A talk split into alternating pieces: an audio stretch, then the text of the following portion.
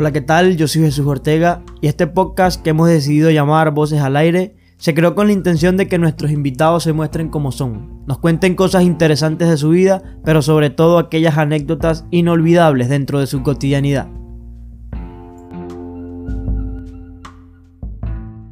Bueno, sean todos bienvenidos una vez más a esto que hemos decidido llamar Voces al Aire. Este es el episodio número 10 y hoy estamos con una invitada bastante especial, DJ Maffer. ¿Cómo estás?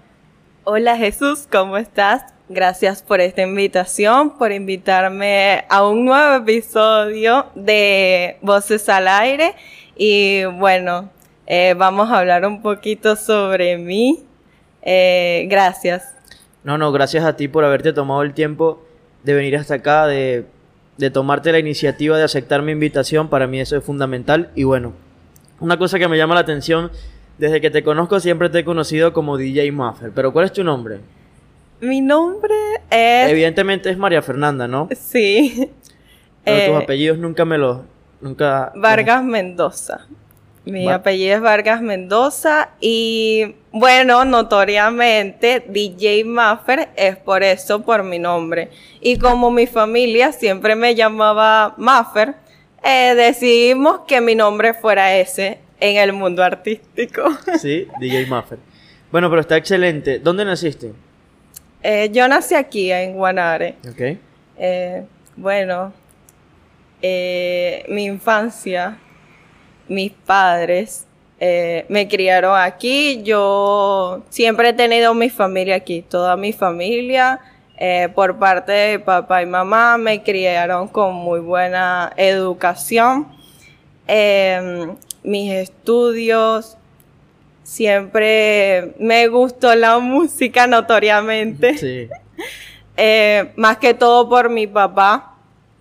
Y de ahí es donde viene la parte artística. Porque en realidad yo era muy callada, yo era muy...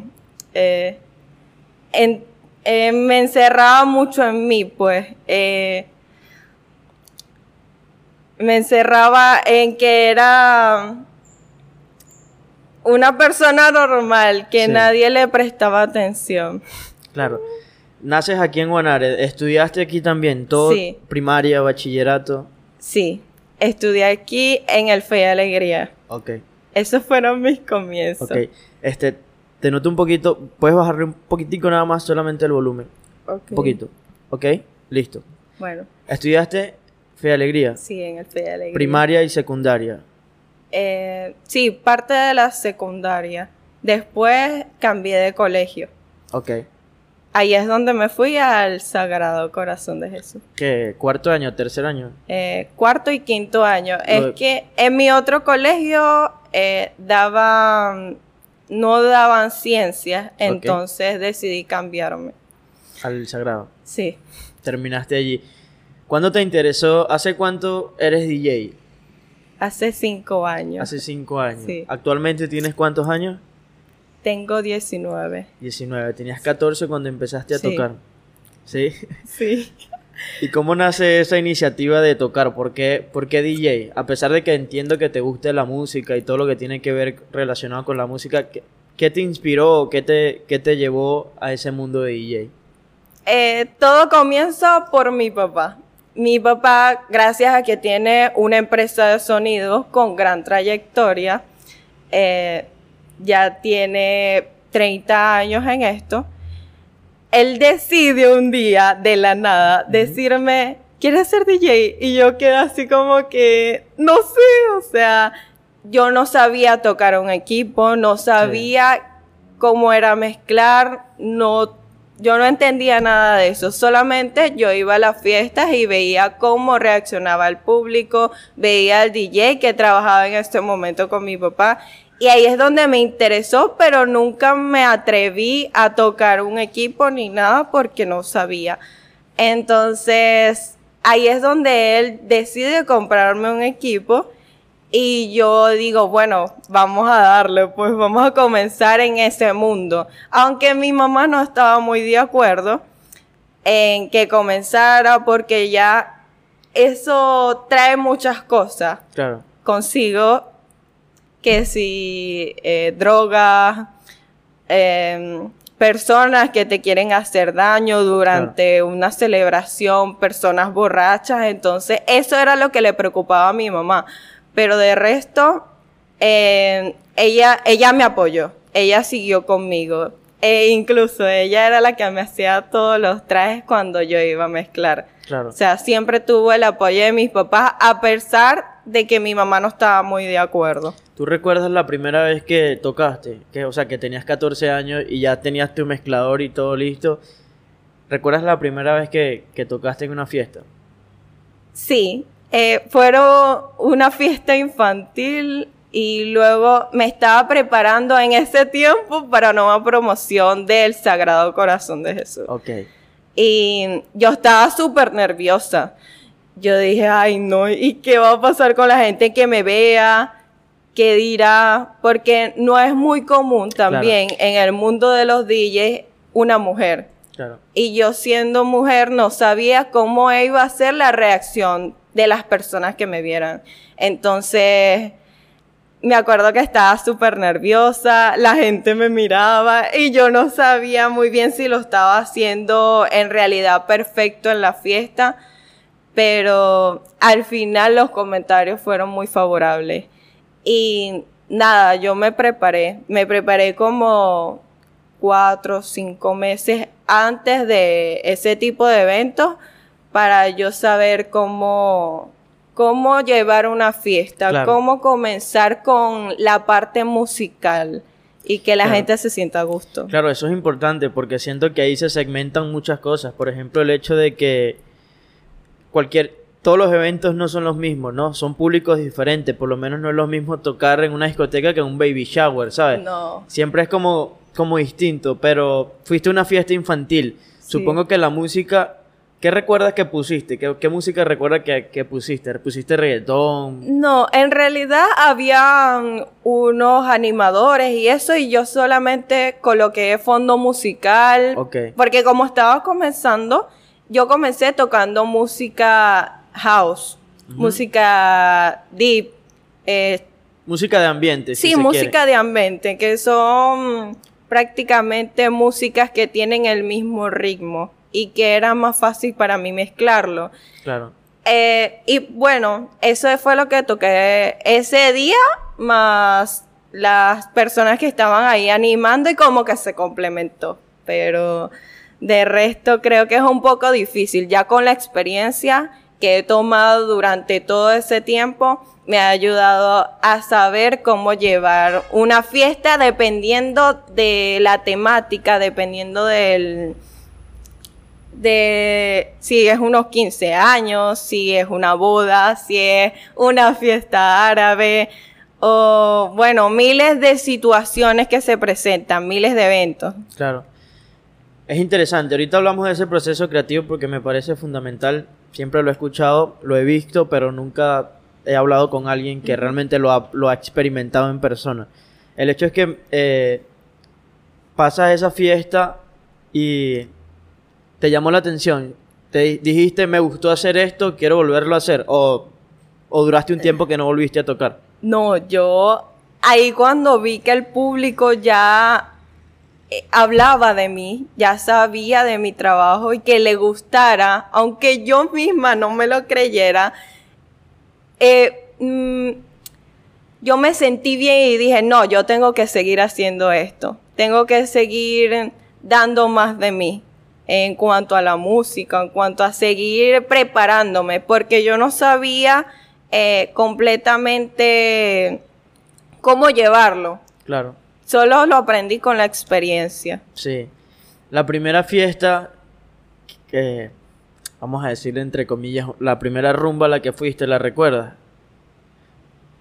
Como DJ. Como DJ, por supuesto. Eso fue la fiesta de promoción del Sagrado. Esa fue la primera Sí. rumba en la que mezclaste, que tú sabes que, que por ejemplo, siento que ahí el clímax es totalmente diferente. Es diferente. Ahí tú, tú le cambias el ritmo a la gente y te pueden hasta pitar, por ejemplo, que se han Claro. visto casos. No, yo me acuerdo de esa vez. eh, yo me preparé muchos meses. Tenía un grupo de bailarines, porque era presentarme al público en sí, ya que esa fiesta era demasiado famosa aquí que todo el mundo quería ir. Habían como mil personas, como mil personas. Y me da un pánico porque yo nunca me había presentado con tantas personas así mirándome. Claro. Y me acuerdo que yo intenté hablar. Yo intenté hablar la primera vez ahí que me que, ¿Ahí tenía cuántos años? 14 años. 14 años. Sí, sí, yo no... Sí, lo estaba recién cumpliendo. Ok. Y yo me acuerdo esa vez cuando yo hablé, todo el mundo se quedó mirando. Y yo con ese pánico, pero yo seguí. Yo seguí y mm, llegaron los bailarines, las personas se lo disfrutaron al máximo. Recuerdo todavía el video que hicimos de esa vez. Y nada, genial. Me encantó la energía que se sentía estar allí con los brazos arriba y que todo el mundo estuviera disfrutando. Sí. Porque ya, yo siento que la fiesta es un, un momento de liberación, de estar feliz, de celebrar. ¿Me entiendes? Entonces, en ese momento me sentía feliz, así como los, lo siente el público, me sentía yo. Así debería ser un DJ con, con su público, esa conexión y de saber qué, qué colocar.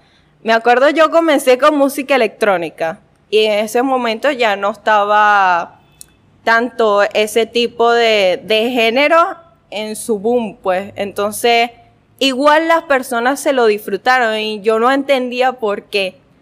Porque sabes que la música electrónica tuvo su momento. Sí, sí eh, hace, hace años. Y ya ahorita no es lo mismo. Han cambiado los géneros.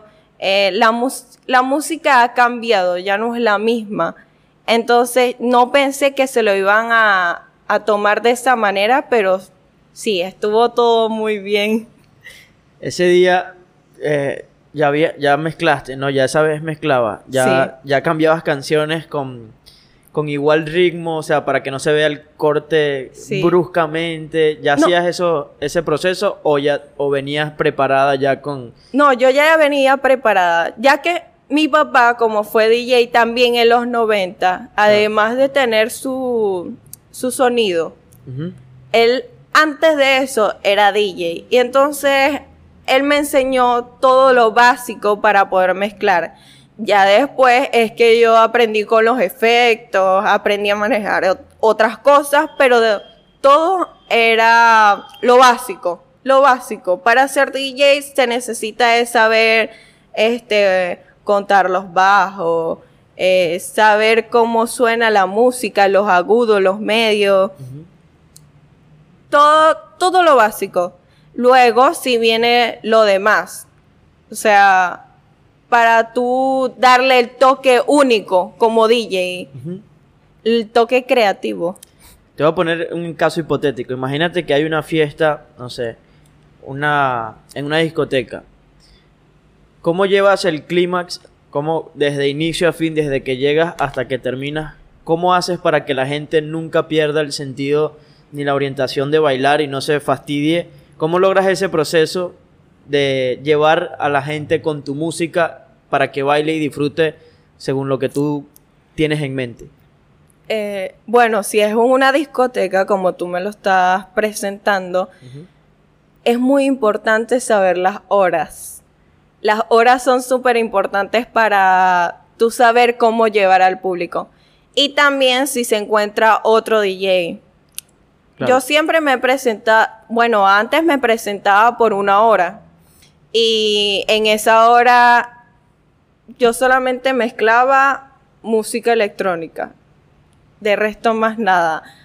Al tiempo, como la gente me lo pedía y ya era necesario, necesitaba cambiar de género, necesitaba saber mezclar otro tipo de música, porque no todo el mundo tolera lo mismo. Claro. O sea, siempre hay distintos gustos musicales. Entonces, yo comienzo con la electrónica, después me fui con el reggaetón, fui aprendiendo a mezclar el merengue y así, pero fue con el tiempo. Y entonces en, en la discoteca, sí. dependiendo de la hora y dependiendo de, de si hay otro DJ. Porque si son las 9 de la noche, tú no vas a poner una electrónica, un EDM, un, un techno, que son canciones, que son temas demasiado bruscos, que son muy fuertes. Porque si no, la gente te mira así como que, ¿qué te está pasando? ¿Por qué estás colocando eso? ¿Sabes? Ah, tiene que haber un warm up. Warm up se llama ese tipo de... Es llevar el ambiente musical desde lo más bajo hasta lo más fuerte. Eh, es decir, ir mezclando de todo Ok.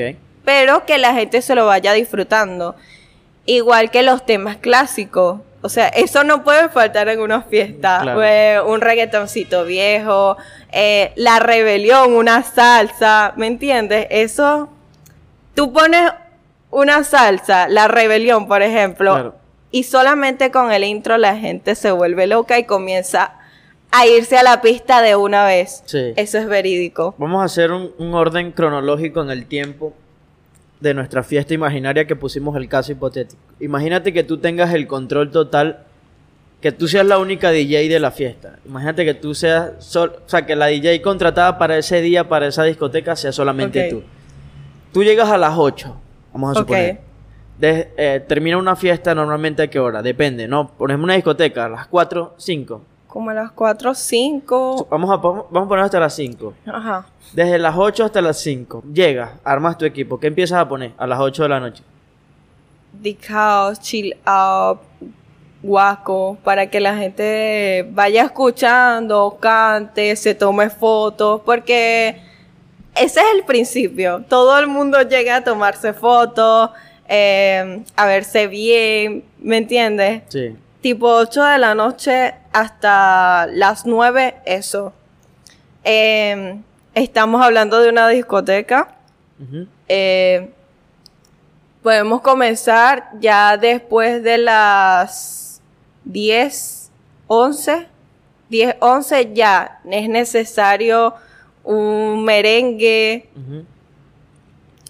Un reggaetón, o sea, para ir desde lo más bajo, desde lo- el ambiente musical hasta que comiencen a bailar. Eso también depende del lugar donde te encuentres, porque si es aquí en Guanare, aquí son amantes del reggaetón.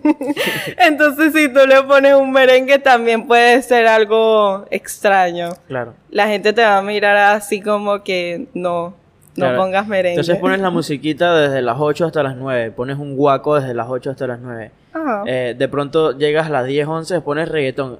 ¿Cu- ¿Cuándo, cuándo sientes que es necesario partir el reggaetón en dos y pasar a otra música? Porque no puede pasar todo, toda la noche. Luego el reggaetón, hay que ir variando.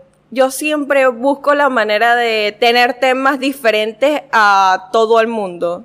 Claro. Ese es- ahí se basa en realidad un DJ, en ser diferente que el resto, de no poner lo mismo, porque si tú, por ejemplo, hay otro DJ, en otro caso, no puedo poner las mismas canciones que colocó el otro DJ.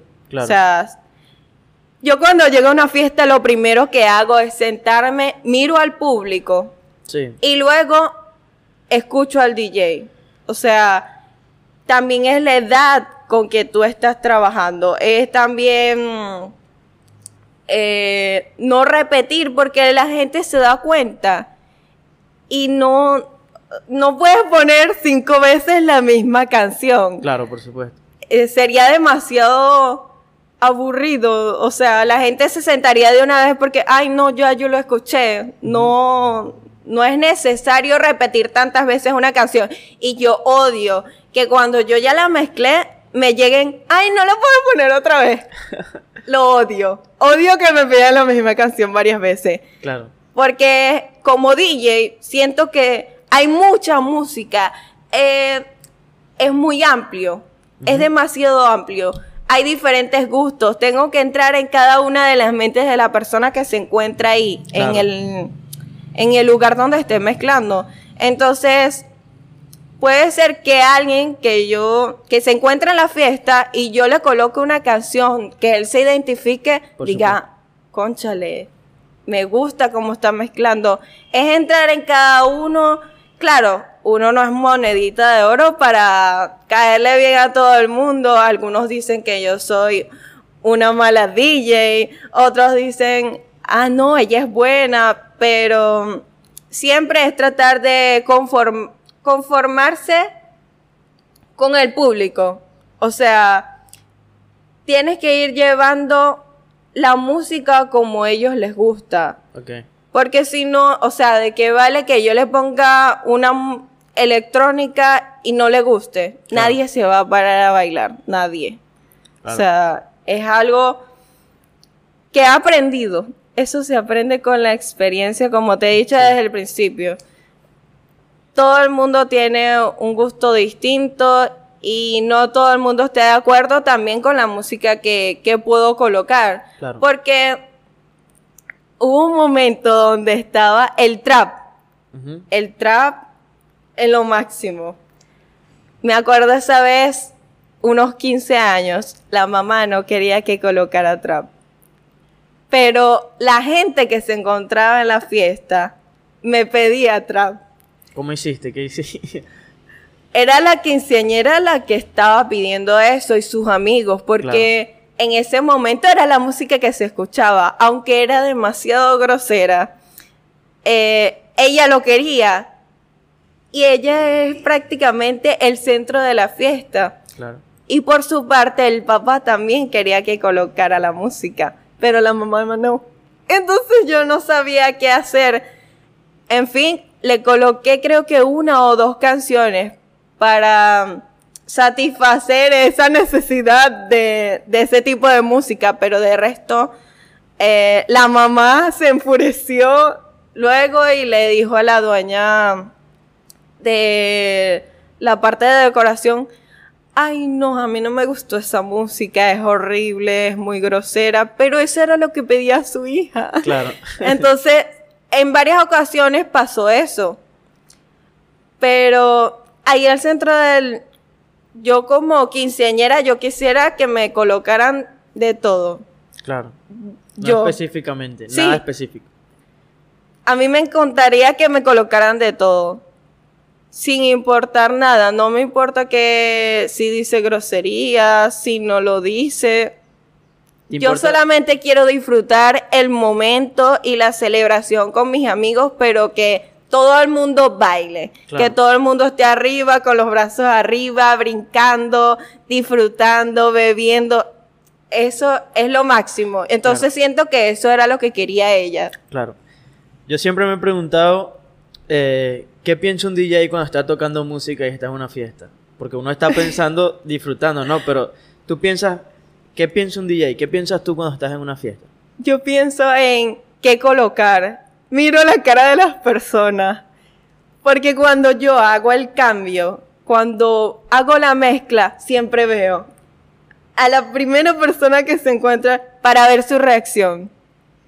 Ahí es donde yo sé si la canción que estoy poniendo le gusta. Entonces eso me ayuda a colocarla en otra fiesta. Claro, vas tomando puntos de referencia de Claro. la fiesta. Vas estudiando tu nicho Sí. de mercado. Y mi mente lo único que pasa es cómo irla llevando. Y sabes que las canciones duran, por ejemplo, en el reggaetón dura de 3, 4 minutos, 5 máximo.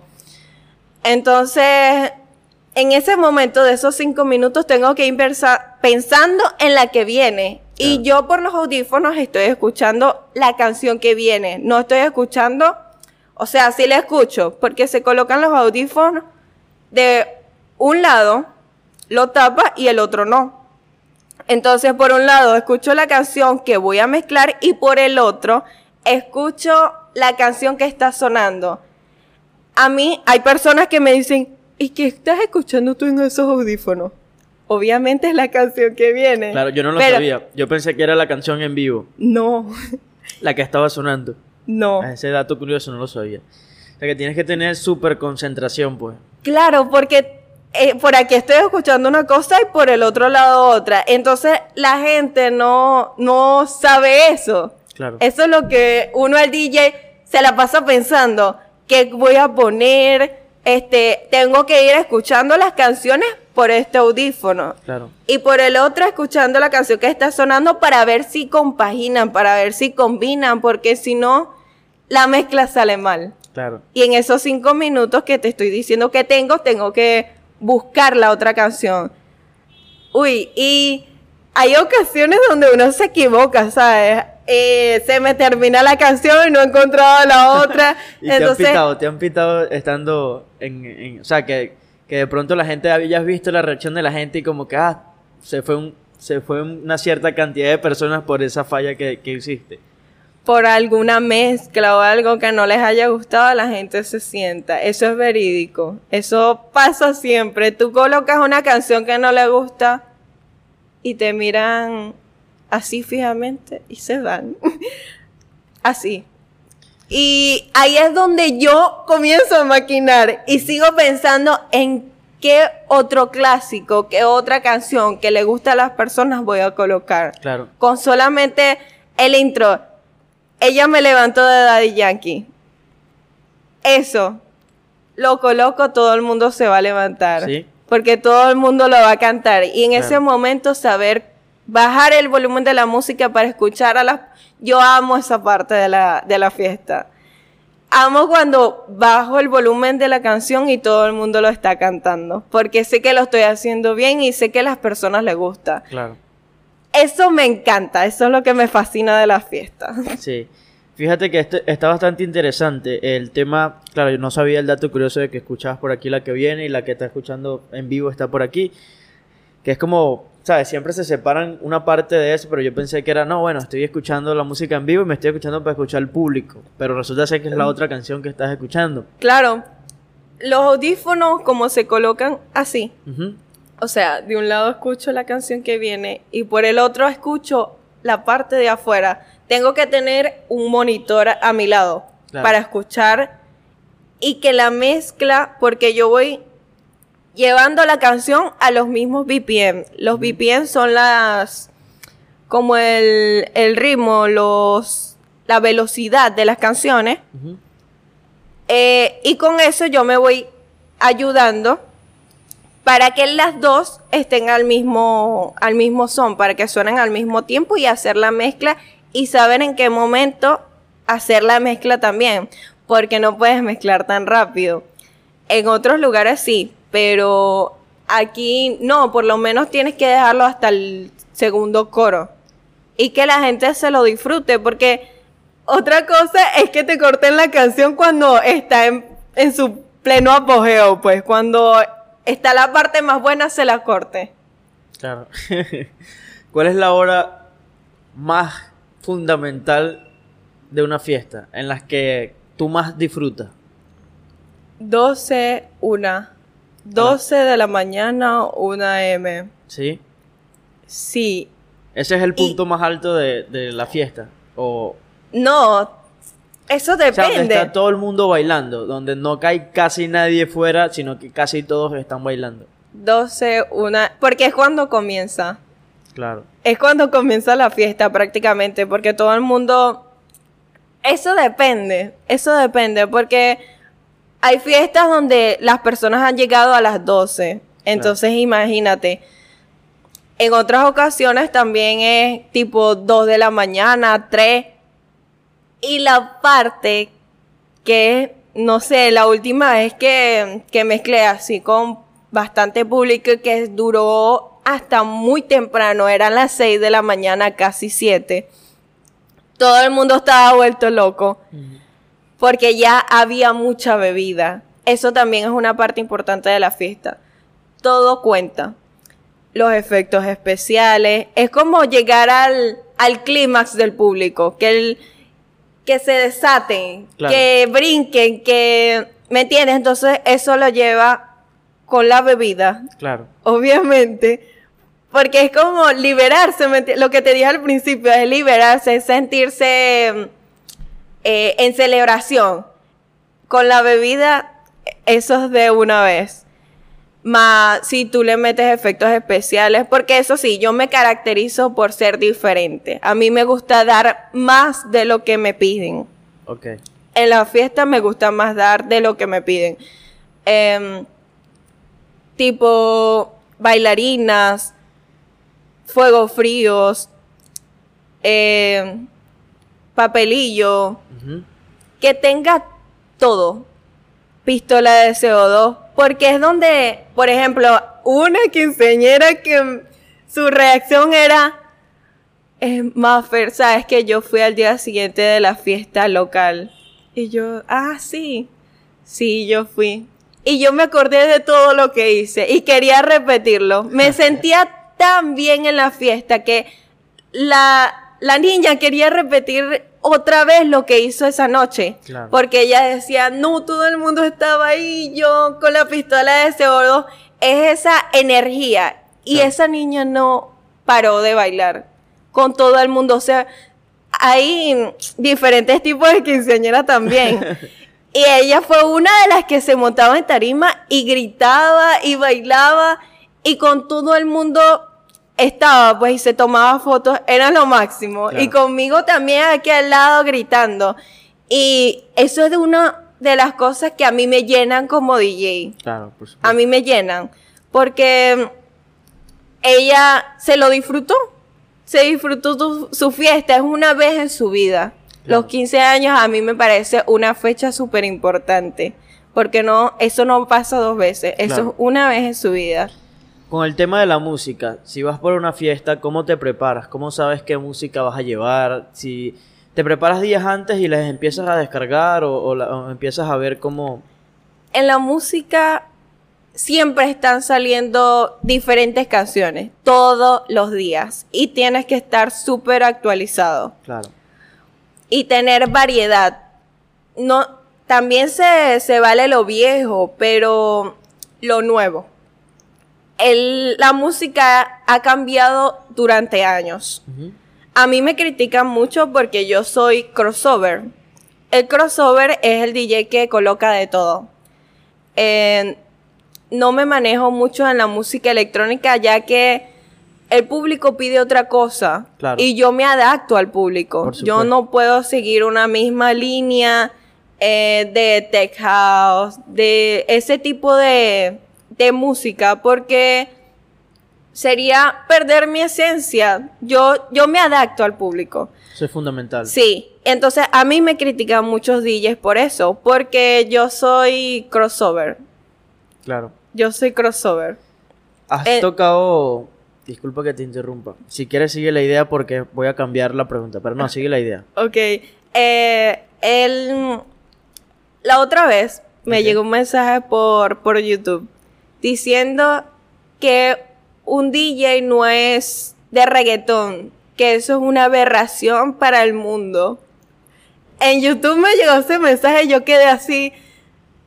O sea, no, no entendí por qué lo dijo. Dijo que era una DJ de reggaetón que eso no era una aberración, pues que no no existía, que no debería haber una DJ de, de reggaetón, Claro.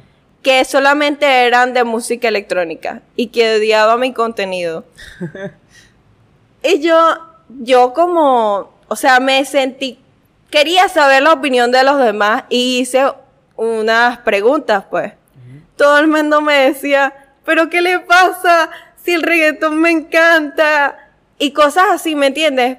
Pero es porque desde hace años se comienza la música con el con la electrónica, con el dance.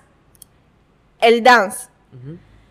Y la gente está acostumbrada a que un DJ sea de electrónica por eso. Claro.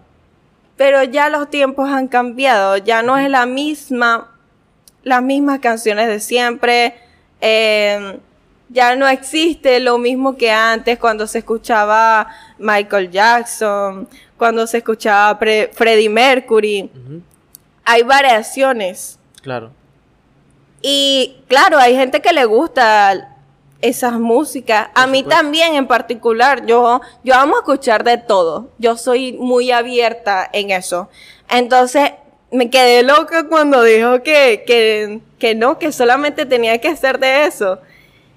Y todo el mundo me decía, y entonces si tú mezclas merengue, si tú mezclas salsa, si tú mezclas pop, si tú mezclas todos esos géneros, no eres DJ. Claro, Sigue siendo lo mismo. claro. Y eso fue lo que me quedé atónita. Sí, qué sensacional.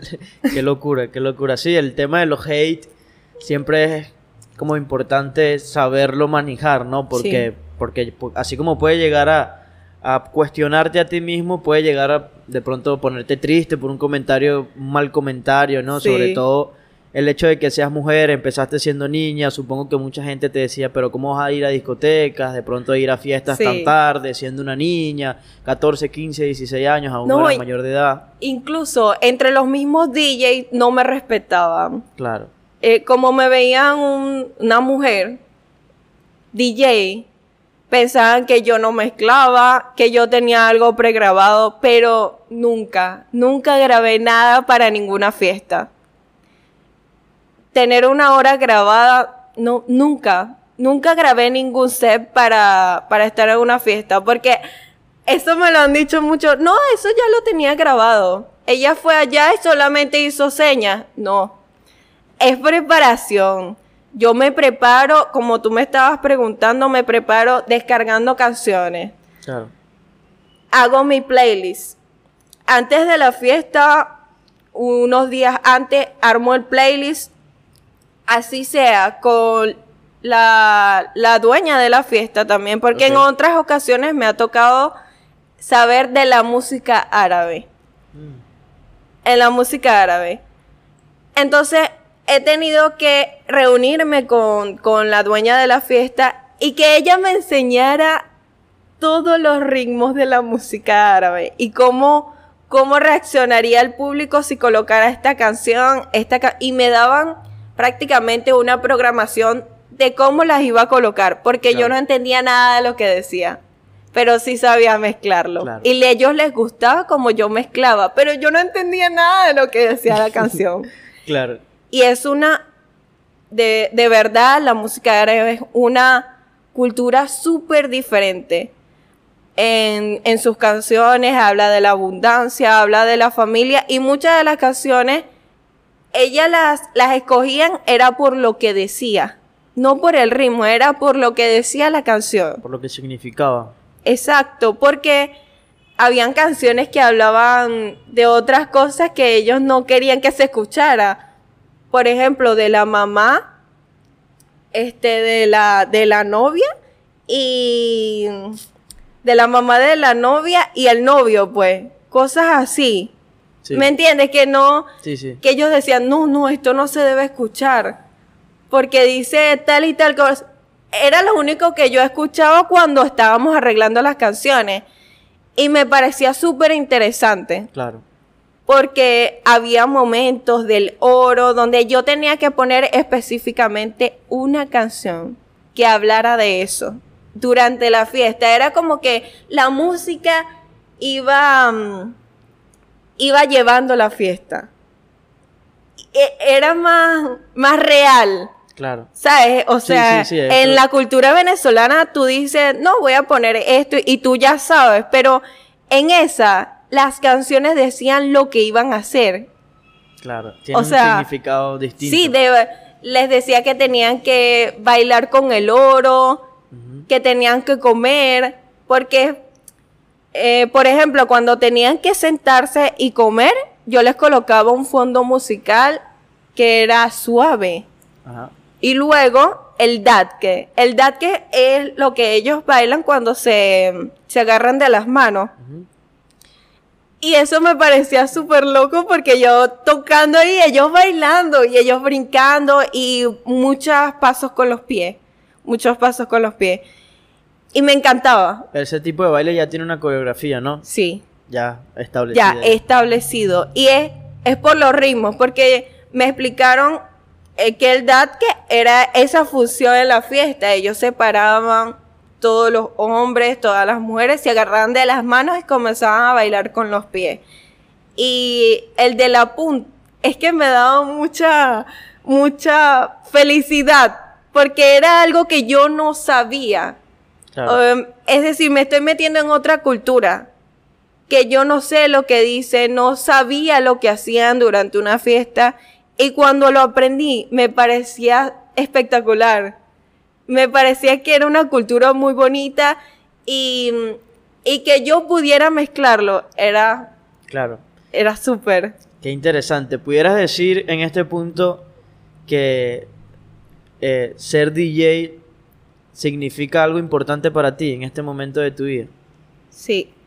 ¿Sientes que tocar es un momento en el que tú disfrutas mucho o, o te gusta estar en otros ambientes donde no sea solamente tocar la música? ¿Qué significa ser DJ para ti?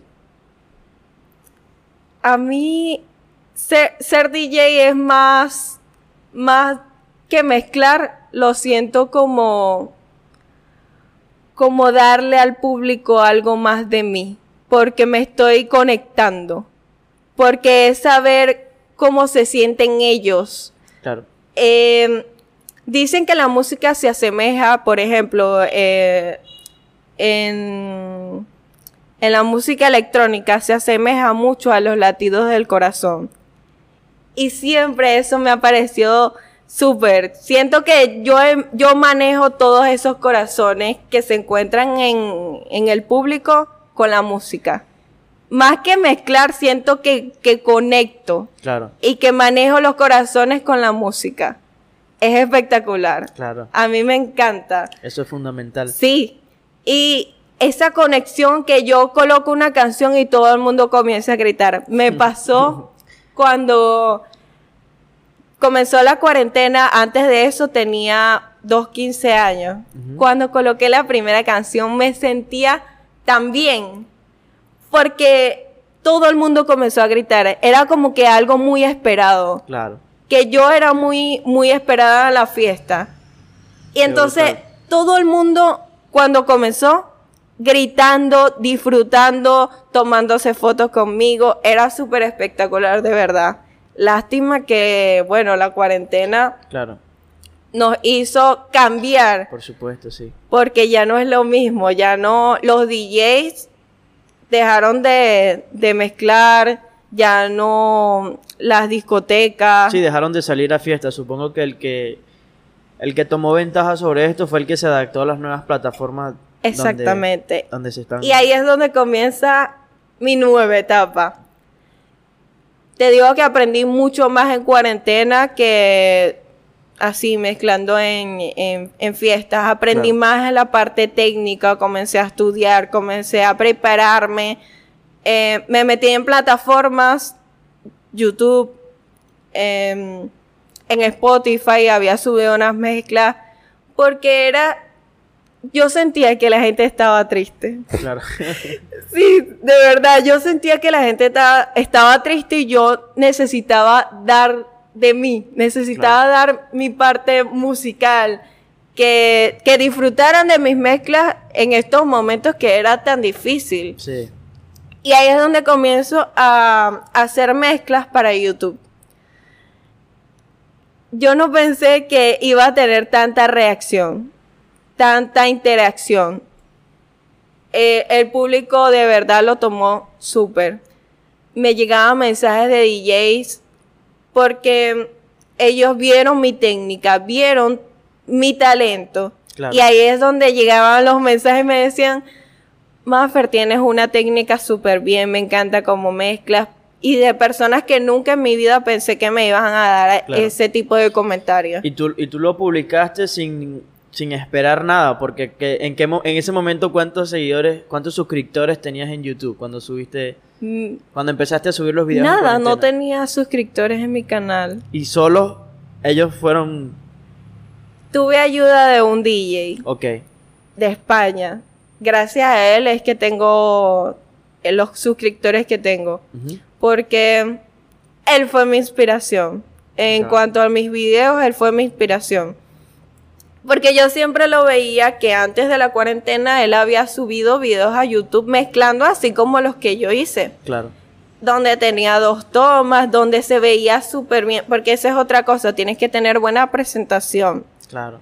Dar, dar mucho más de lo que se ve en esas plataformas. Por supuesto. Para que la persona, para que las personas puedan interesarse en tu contenido. Claro. Entonces, ahí, cuando yo hago el video, él de una vez reacciona. No me lo esperaba. No me lo esperaba. Y me dice, ¿en cómo, cómo grabaste eso? Me encanta.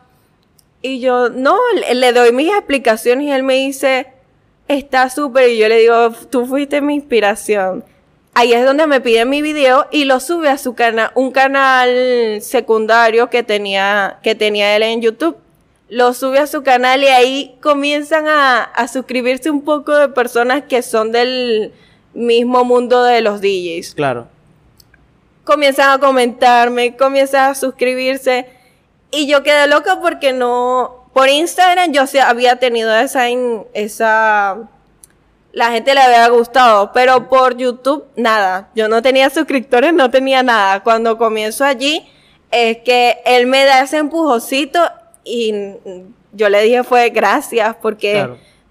eso no se llega así de fácil. Tienes que tener bas- bastante tiempo subiendo contenido, Sí, correcto. que las personas vean tu trabajo, pero no, él me ayudó mucho y bueno, gracias a él. Se llama DJ Carlex, también puedes buscarlo por YouTube y escuchar sus sesiones que muchas mezclas me inspiraron a mí. Yo tomaba mm, partes de, su, de sus videos y las mezclas que me gustaban yo las convertía como a mi manera y les daba como ese estilo Maffer, pues le, Claro. Ese estilo creativo pero con diferentes canciones. O sea, no eran las mi- la misma mezcla que él, sino que era diferentes estilo, canciones. Sí, pero mi con tu propio, propio estilo. Exactamente. Claro. No, y, y súper. Ahorita te encuentras creando contenido en qué plataforma? En TikTok. TikTok. Sí, en TikTok. Empezaste con TikTok. Sí, porque he visto que en TikTok las canciones se hacen virales rapidísimo. Sí, el algoritmo de TikTok es, no sé, muy pana. Te ayuda a crecer muy rápido. De verdad que sí. Y yo hice un video en una fiesta, la última fiesta que tuve, donde había un tren que se colocaban unos lentes. Y yo en mi show tengo unos lentes que son LED y tú le puedes escribir lo que, lo que quieras. Qué brutal. Entonces ahí eh, y creé ese, ese video con el tren e- de los lentes, pero a mi manera. Y se hizo viral, tiene como 87 mil likes y demasiados, demasiadas visualizaciones. No pensé tampoco que iba a llegar a eso. Claro. Teniendo nada de seguidores, ¿cuántos seguidores tenías? Yo tenía cuando 900, ahora tengo 4.500, 4.700, No, bueno. una cosa así. Pero no me lo esperaba, así Claro. como en todas las plataformas que, que estoy, no me espero tanta, mm, tanta interacción, no me espero tantas personas siguiendo mi trabajo. No sé, siento que para mí es normal, pero para otras personas les gusta lo que hago. Y en ocasiones yo siento que son mezclas normales, pero a las personas que me que lo ven, Sí. que yo decido mostrarlo, les gusta. Eh, no sé, a veces desprestigio lo que lo que hago. Claro. Soy sincera, de verdad, a veces desprestigio lo que hago, pero luego me doy cuenta que, que si tantas personas están pendientes de mi contenido, que me lo piden a cada rato, tengo que hacerlo. Claro. No puedo dejar de dar, de dar lo que yo soy. Claro. ¿Me entiendes? Claro. Es es súper tener e- esa, la mirada fija en ti, en ver qué es lo que hace. Claro, hay mucho hate. Y eso en ocasiones también me afecta, pero nada, hay que seguir adelante. Así como todo, siempre va a haber comentarios malos y buenos. Claro. No me cabe duda de eso. ¿Has tocado fuera de la ciudad? Sí. Sí. Y es súper diferente. ¿En qué Súper, súper diferente. Porque no es el mismo público. No es el mismo público, no es la misma música. eh, es súper diferente en ese sentido. Porque yo venía y colocaba aquí este, Bad Bunny. Yo en San Cristóbal estuve en una discoteca. Todo el mundo me cayó encima. Había muchos DJs que tienen años y allá se maneja la guaracha. La guaracha viene de Colombia. Es un estilo de música que se creó en los últimos años y mm, es tipo de electrónica, pero tiene otros sonidos incorporados. Y se llama guaracha, aleteo, zapateo. o sea, lo puedes llamar como tú quieras, pero es ese estilo y eso es lo que escuchaban en San Cristóbal. Yo tenía un repertorio también de guaracha, por eso hay que tener amplio, Claro. hay que tener diferentes playlists, no sabes con qué tipo de público te vas a encontrar. Hay personas que de repente me piden, no, ponme un vallenato. Y yo quedo así. Porque yo no, no me... Con ese tipo de música no me he puesto a, a buscar. Claro. Entonces, es difícil. Tienes que tener mucha música, Claro. mucha, mucha. La música predilecta por los DJ para correr a la gente de una fiesta. ¿Cuáles son? La llanera. Eh, la llanera, la ya llanera. cuando pones llanera en una discoteca, sabes que Claro, todo el mundo. No, ya no están corriendo. ¿Qué vamos a hacer aquí? Por ej- el vallenato ahí se, se lleva, pues, porque el vallenato tú lo puedes cantar, la gente le gusta. Pero la llanera no. La llanera puede haber personas que lo bailen, pero ya al rato no. Ya al rato quieren es perreo otra vez. Disminuir ya cuando tú estás aquí en los BPM, en la velocidad de la música 128, este, ya ir bajando, ir bajando hasta que se acabe. claro. Cuando ya son las 4 de la mañana, cuando ya son las 5. Por eso es que se llama warm up. Es de, de bajada a subida, de saber cómo llevar la- lo que estamos hablando desde el principio, lo que es saber llevar la fiesta. Claro. Y claro, ya al final ponerle la llanera y que todo el mundo se vaya. Irse a dormir, que es la, la, creo que es la peor parte. El, las 6 de la mañana a 7 cuando tienes que recoger todo. Sí. Y ahí es donde no, estoy muy cansada por tantas horas paradas, que es lo que la gente tampoco ve, porque la gente eh, bebe, disfruta y ya cuando se acaba la fiesta se va. Claro. Y no, ellos no ven lo que pasa después sí. o lo que pasa antes también, porque es preparación. Sí, sí, sí. Y eso es lo que no entiende. A veces desprestigian el trabajo de los DJ. A mí me, a mí me han escrito que por qué cobro tan caro. Porque es preparación. Es Claro. preparación, son meses de descargar música, son meses de hacer bailes, porque yo, yo soy diferente. A mí me gusta que mi público vea cosas diferentes. Claro. Y entonces ahí es donde meto a las bailarinas y yo me pongo con ellas a bailar. Y esa es otra cosa que no cualquiera hace, Claro. no cualquiera se pone ahí a brincar, pero que todo se vea de una manera armónica. Claro. Que, la gente, organizado. sí, que impacte. Ok. A mí me gusta impactar. Y cuando salga, que, que comiencen a brincar, que todo sea sincronizado. Y eso es preparación. Y yo, y eso es lo que no sabe hacer las otras personas y que yo sí, sé- sí sé hacer y por eso cobro. ¿Conociste, llegaste a conocer a otras mujeres DJs aquí en Venezuela? Sí. Hace años, cuando comencé con mi carrera, eh, conocí a Andrea Ferrati, a Agnieszka. ¿Alguna de tu edad o todas eran mayores que No, tú? todas eran mayores. ¿Crees que llegaste a ser una de las DJs más jóvenes que ha tenido Venezuela en los últimos años? Sí. Aunque ahorita, ahorita se ven muchas más DJs. Lo que pasa es que eh, en la historia de Venezuela, de los DJs, no habían mujeres. Claro. Y no se aceptaban tampoco.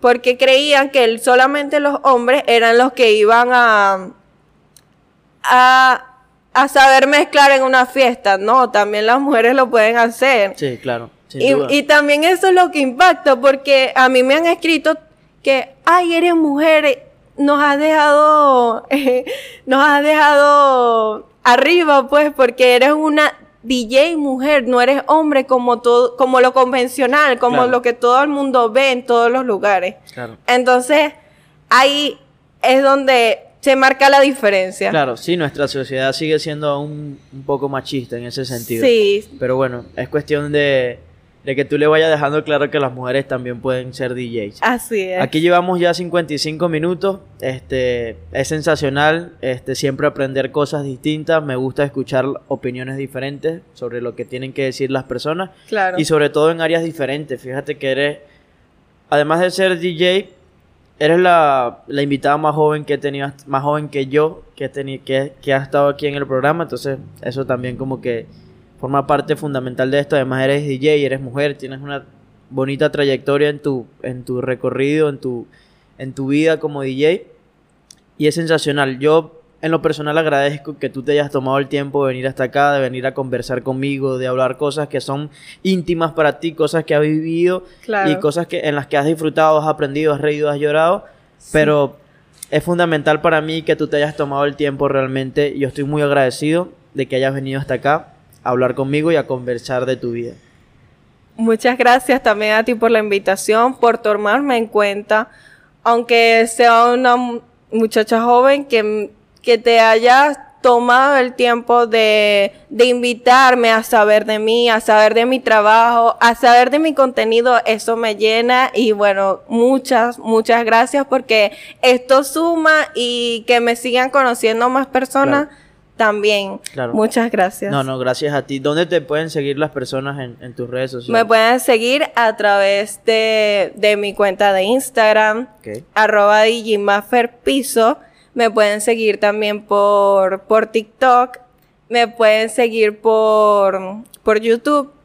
Y si también quieren escuchar solamente el audio y no verme por YouTube, pueden entrar a SoundCloud y me pueden buscar también como DJ Maffer en todas las plataformas. Me encuentro así. Bueno, sensacional. Así que ya saben, si quieren escuchar música y escuchar buenas mezclas, pues pueden escuchar a DJ Maffer, María Fernanda, que tiene bastante contenido interesante para todos ustedes. Así que bueno, hemos llegado al final de este episodio. Eh, recuerden que pueden escuchar este episodio por las plataformas digitales, Apple Podcast, Spotify. También estamos en YouTube con el video completo y están los clics en Instagram y en Facebook. Así que nada, Maffer, estoy agradecido y nos vemos en una próxima oportunidad. Muchas gracias.